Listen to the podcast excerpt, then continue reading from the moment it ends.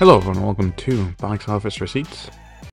I'm your host Tyler Callahan, and we got a lot of news going on. We got the box office numbers, new movies in development, casting updates, streaming updates, and more. Let's start with the domestic top 5.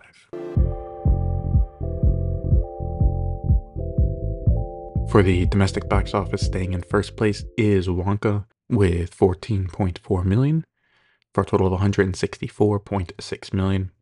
Opening in second place is the horror movie Night Swim with $12 million. In third place was Aquaman and the Lost Kingdom with $10.6 million for a total now of $100 million. Migration came in fourth place with $10.2 million for a total of $77.8 million. Fifth place was Anyone But You with $9.5 million for a total of $43.7 million. Sixth place was The Boys in the Boat with $6 million for a total of $33.8 million. Seventh place was The Color Purple with $4.7 million for a total of $54.6 million. And in eighth place was The Iron Claw with $4.5 million for a total now of $24.3 million. So Wonka is still doing good, and Aquaman and the Lost Kingdom has passed $100 million. The Color Purple is slowing down hard after its strong Christmas Day opening. It seems the issue is that it had a limited audience and it could not get the general audience to come out and watch. And look, 54 million domestic right now isn't too bad. The problem is with its really strong Christmas Day opening, if it had decent legs, we'd be talking about it getting closer to 100 million domestic. Anyone But You will pass $50 million and is looking to definitely finish now closer to 75 million. So this film has been a solid win for Sony. And for Amazon MGM, The Boys in the Boat has been chugging along, doing pretty good, and is looking to finish around $50 million. As for the new release, Night Swim did okay, considering it got terrible reviews. Yes, terrible reviews for horror films don't matter as much, but it is also getting bad word of mouth, with it being at 42% from audiences on Rotten Tomatoes. That ain't good. In China, Johnny Keep Walking came in first place with $22.4 million. for a total of $77.5 million. Second place was the Goldfinger with $8.5 million for a total now of $45.9 million. Third place was I Did It My Way with $5.6 million for a total of $31.4 million. And fourth place was Endless Christmas with $3.7 million for a total of $87.5 million. And in fifth place was Shining for One Thing, which earned $3.5 million. For a total of $92.7 million. Worldwide, Aquaman and the Lost Kingdom earned another $30.3 million for a worldwide total of $334.8 million. At this rate, it will pass Black Adam in the next week or so, two at the latest. Wonka earned $28.9 million for a worldwide total of $465.8 million. Migration earned $15.5 million. for a worldwide total now of $150.7 million. Night Swim did open in a few other markets as well, earning $5.7 million for a worldwide opening weekend of $17.7 million. Anyone But You earned $5.4 million for a worldwide total of $58.4 million. And Wish is now at $209.5 million worldwide.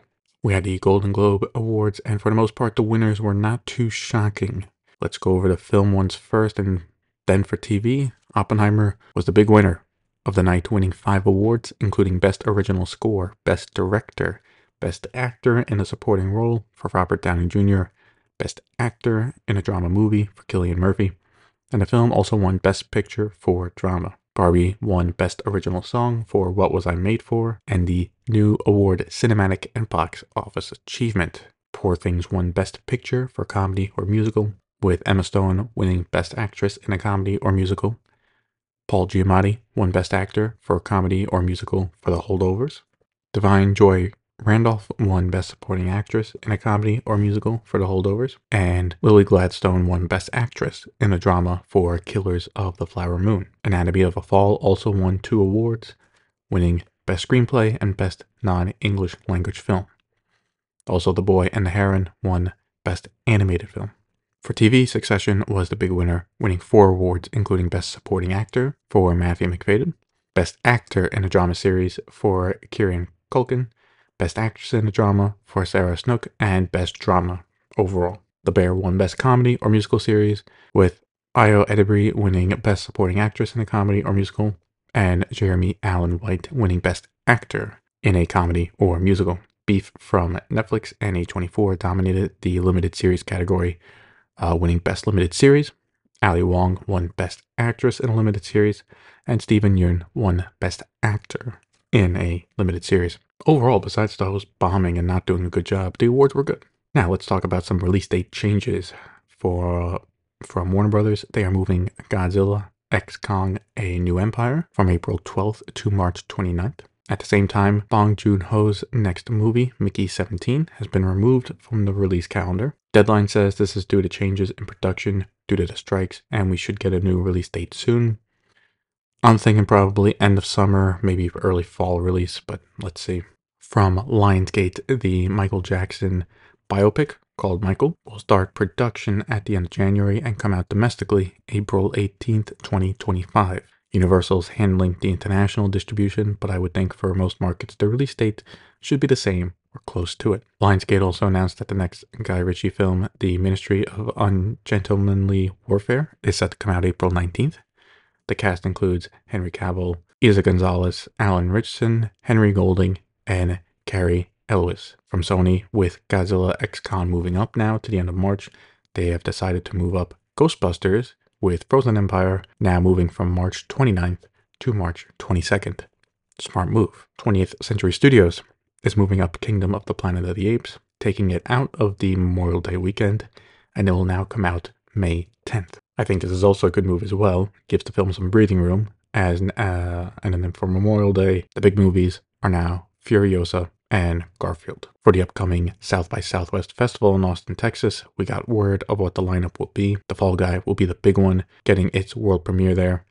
Universal must think they have a hit here, since its world premiere at the festival is just about 2 months before it hits theaters. Also from Netflix, their upcoming adaptation of The Three-Body Problem will also have its world premiere there as well. At a BAFTA tea event in Los Angeles, Neve Campbell was asked by IndieWire if she would consider reprising her role as Sidney Prescott in the Scream franchise, and she wasn't against it. She said she was open to returning under the right circumstances. While she came back for the 5th installment, she did not come back for Scream 6, with it basically boiling it down to they would not pay her enough. So, if Spyglass wants to bring her back for whatever the next Scream movie would be, she's up for it at the right price. Which, considering how they've been handling Scream 7 with all that going on, she should absolutely demand the highest price possible. Absolutely. Deadline has the exclusive on 2 casting updates. The first is that Zachary Levi is set to star in an upcoming action thriller movie called Hotel Tehran, which will be directed by Guy Moshe. Alicia Vikander is signing on to star in Rumors, an upcoming comedy film also starring Kate Blanchett. Bleecker Street has already bought the U.S. rights to the film for release in theaters later in the year. TechCrunch is exclusively reporting that Disney is considering more layoffs at Pixar later in the year, with possibly up to 20% cut. As for why, this is part of the cut in spending on content overall. Hopefully, the layoffs don't happen at all, but we'll see. Mia Goth, T. West, and A24 are being sued by a background actor alleging that Goth kicked him in the head on purpose during the filming of Maxine. He also claims that after she kicked him and he went to the bathroom, she mocked and belittled him. And the next day, he was basically cut from the film. I believe it was, if I read it right, his agent, his casting office called him and be like, just don't show up anymore. I don't think this lawsuit will go anywhere, but who knows? Maybe it'll probably just get settled out of court and that's it. In an update on Jonathan Majors, CNN is reporting that he has been dropped from 48 Hours in Vegas. He was set to star in the film as Dennis Rodman. Deadline is also reporting that Lionsgate has left the project and it is now owned by its producers, including Phil Lord, Chris Miller, and Aditya Sood. No word on if they plan to shop it around. Majors also had an interview with Good Morning America, and I don't think it really won anyone over. From Universal and Blumhouse, the next Exorcist movie, The Exorcist Deceiver, is being removed from their release calendar for now. It was set to come out in April 2025, but David Gordon Green is no longer directing it, and they are currently searching for a new director. Based on Believer's performance critically and at the box office, which wasn't good, this was the best move, I think, for everyone. There were a few deaths this week, sadly. First, Peter Crombie died at age 71 after a brief illness. He appeared in a few shows and movies, including Seinfeld, Natural Born Killers, and NYPD Blue. Alec Musser is dead at the age of 50 after committing suicide. He was on the ABC show All My Children and also had a role in Grown Ups as well. Aden Canto has died at the age of 42 after battling appendiceal cancer. He appeared in shows and movies including Designated Survivor, Narcos, The Cleaning Lady, and X-Men Days of Future Past. Thoughts and prayers go out to their families. May they rest in peace. And fuck cancer. Bong Joon-ho is leading a group of South Korean artists in asking authorities to investigate the circumstances around Lee Seung-kun's death. The group is called the Korean Association of Solidarity of Cultural Artists, and they want an investigation into how the police conducted the investigation into Lee, as they are looking to prevent a second death. From what's being reported, the police do have to explain a few things as to what happened. I'm not sure if it's normal to be interrogated for 19 hours straight over some drug use. But that seems to be very excessive. In an update on the future of Paramount, the Wall Street Journal is reporting that Skydance is considering an all-cash bid for National Amusements. Again, if they buy National Amusements, they will get control of Paramount. They will have the controlling shares. It seems Skydance right now is in the lead to buy Paramount, as investors were not too keen on Warner Brothers Discovery merging with them. Point Grey Pictures has signed a first-look deal with Universal. Point Grey is the production studio or production company run by Seth Rogen, Evan Goldberg, and James Weaver. The production company over the last few years has helped produce a lot of shows and films, including The Boys, Invincible, Neighbors, and This Is the End. And then what I think was the big news of the week was Tom Cruise teaming up with Warner Brothers. They are calling this a strategic partnership with the actor and producer, and should be noted that this is not a first look deal. Typically, these are first look deals, you know, between an actor and a studio or a production company and a studio. This is not that. As part of the partnership, Cruise will work with the studio to develop and produce both original and franchise films. If we can get an Edge of Tomorrow or two, that would be fantastic. Along with this, Cruise and his production company will have an office on the Warner Brothers lot in Burbank. Now, since this is not a first look deal, this allows Cruise to work with other studios as needed, so Mission Impossible 8 will still get made, obviously. He has the space film with Universal. He can still work on that if he wants. And there is another movie for Paramount, which we'll talk about in a minute. So I think this is a big win for Warner Brothers. Right now, it makes for a great headline, more than anything. But the reason I say that is between Cruise's commitment to at least Mission Impossible, he won't be filming anything for Warner Brothers at the earliest until the end of the year. So for Warner Brothers, the earliest they have any Tom Cruise movie ready to go is 2026. Now, I would think both Cruise and Warner Brothers have a plan in place on what films they want to make, but again, it's just going to take a bit of time before we see them. Here is what Cruise had to say about the announcement. Quote, "I have great respect and admiration for David, Pam, Mike, and the entire team of Warner Brothers Discovery and their commitment to movies, movie fans, and the theatrical experience. I look forward to making great movies together." End quote. Now, that other film Tom Cruise is working on with Paramount is Top Gun 3. Shocker.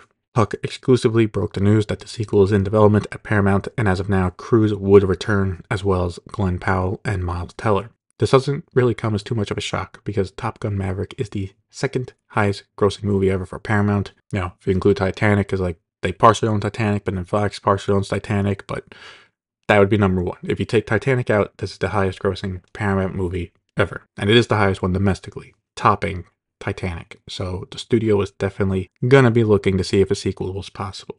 And it seems like Tom Cruise wants to do it. Clearly, they're talking about it. So for the next few years, Tom Cruise has Mission Impossible 8, Top Gun 3, the NASA movie if he does get to space, and then whatever he works on with Warner Brothers. He's gonna be very busy. There are new movies in development, with Selena Gomez set to star in a biopic based on singer Linda Ronstadt.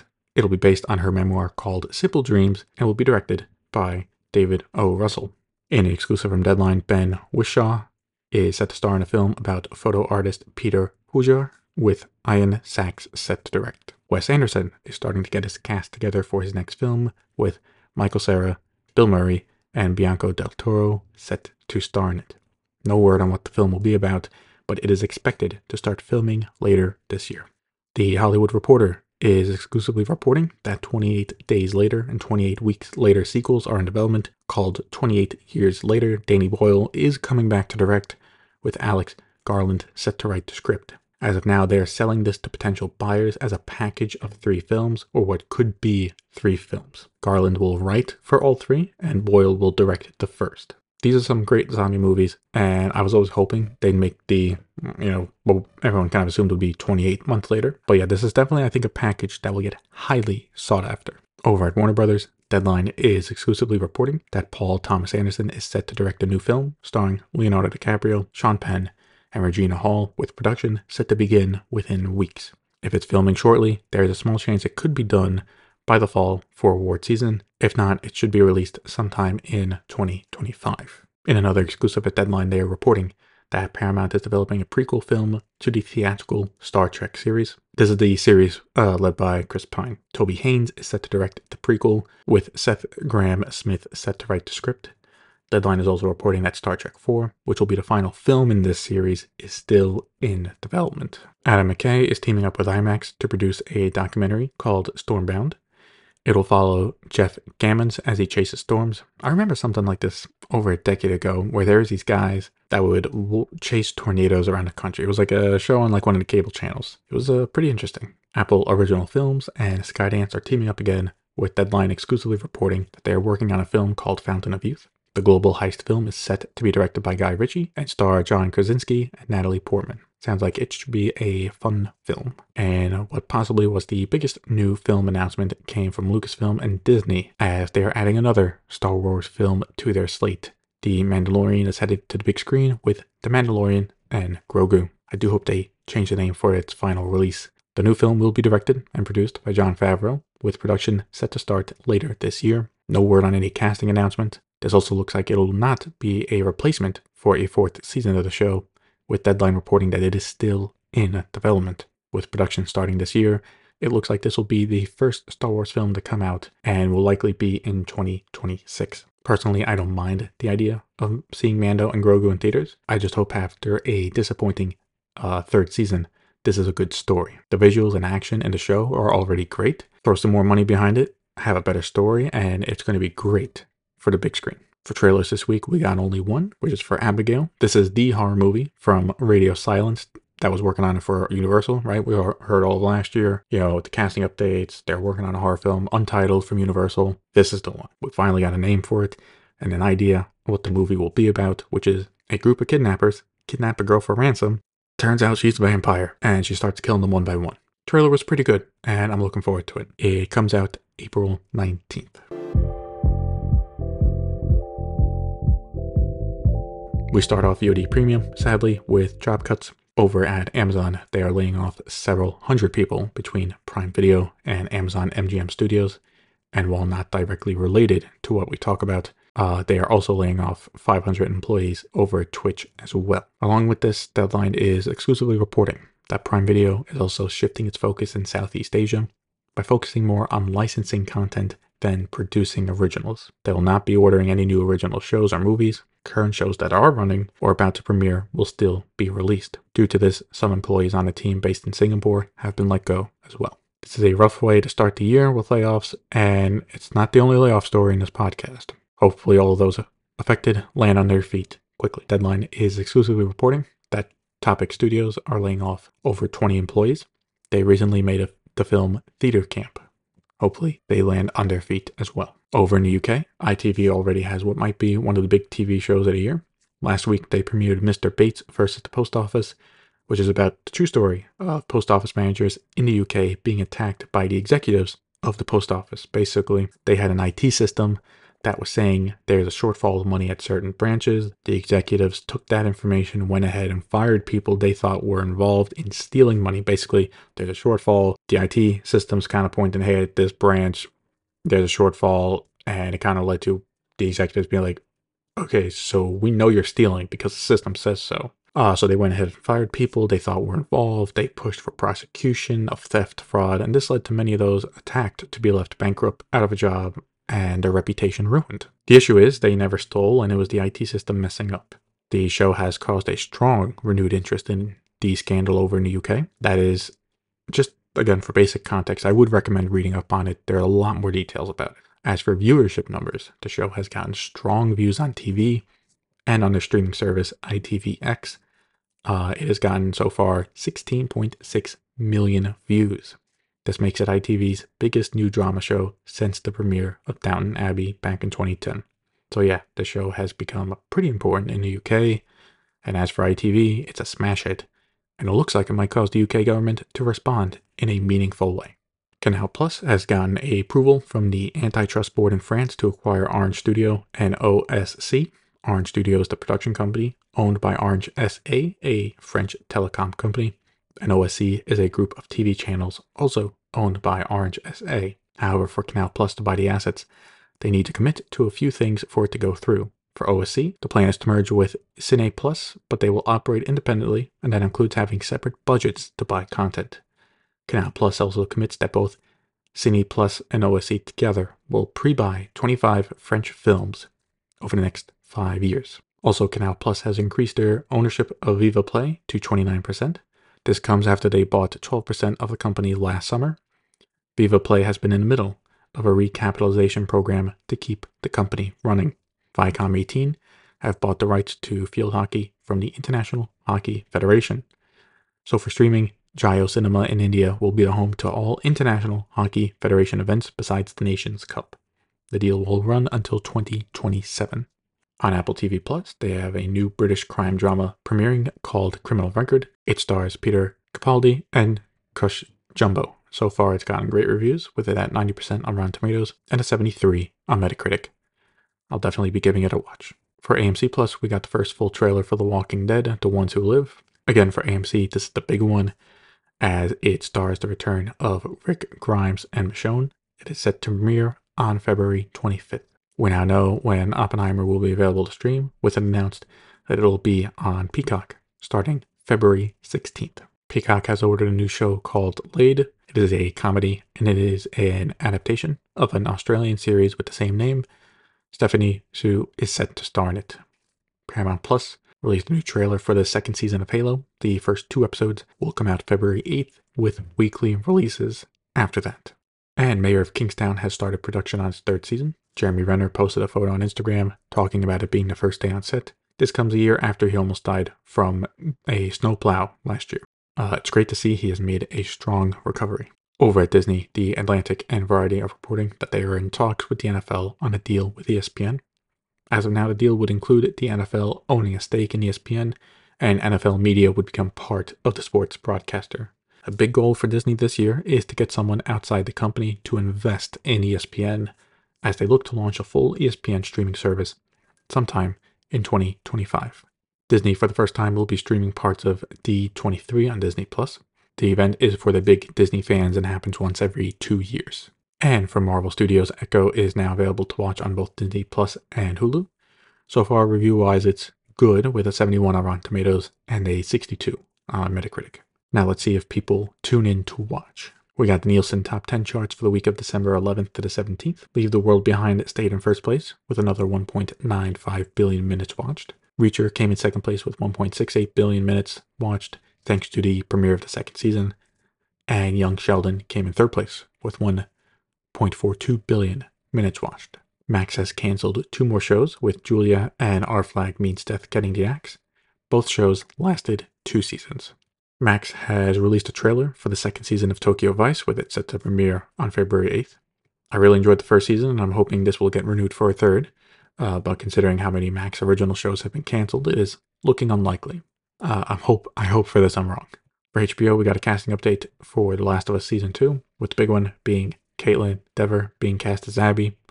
Along with that, Isabella Merced has been cast as Dina, and Young Mazzino as Jesse. So far, the casting has been great for the new characters. I'm looking forward to the second season. There should be a few more casting updates as well before they start filming. As part of the Mandalorian movie news, Lucasfilm also announced that a second season of Ahsoka is in development, which is good, because based on how season 1 ended, kind of needs it. And we wrap up with Netflix, where Tina Fey is going back to TV. Deadline is exclusively reporting that she will star in The Four Seasons, which is a series adaptation of a film that came out back in 1981. The series is set for 8 episodes, and she is co-creating it as well. Lawrence Fishburne has joined the cast of the upcoming 4th season of The Witcher as Regis. It'll be interesting to see how the show performs now that Cavill is not Geralt anymore. The 4th season is set to begin production in the spring. Netflix's advertising tier continues to grow, with Amy Reinhard, president of advertising, saying they now have 23 million ad tier subscribers. Along with that, at an event hosted by Variety, she reported that over 85% of the ad tier subscribers are streaming Netflix for 2 hours or more every month. The streamer released a new trailer for The Three-Body Problem, set to come out March 21st. And for their first big movie release of the year, Lift is now out. This is the heist movie with Kevin Hart leading an ensemble cast. Review-wise, it is getting trashed, with it now at 28% on Rotten Tomatoes, which I can't say I'm surprised about. This was supposed to come out last year and it got delayed, which usually is not a good sign. And that's it for this episode of Box Office Receipts. If you want to follow me on Threads, X, or Facebook, links to those are in the show notes. Thank you for listening, and see you next time.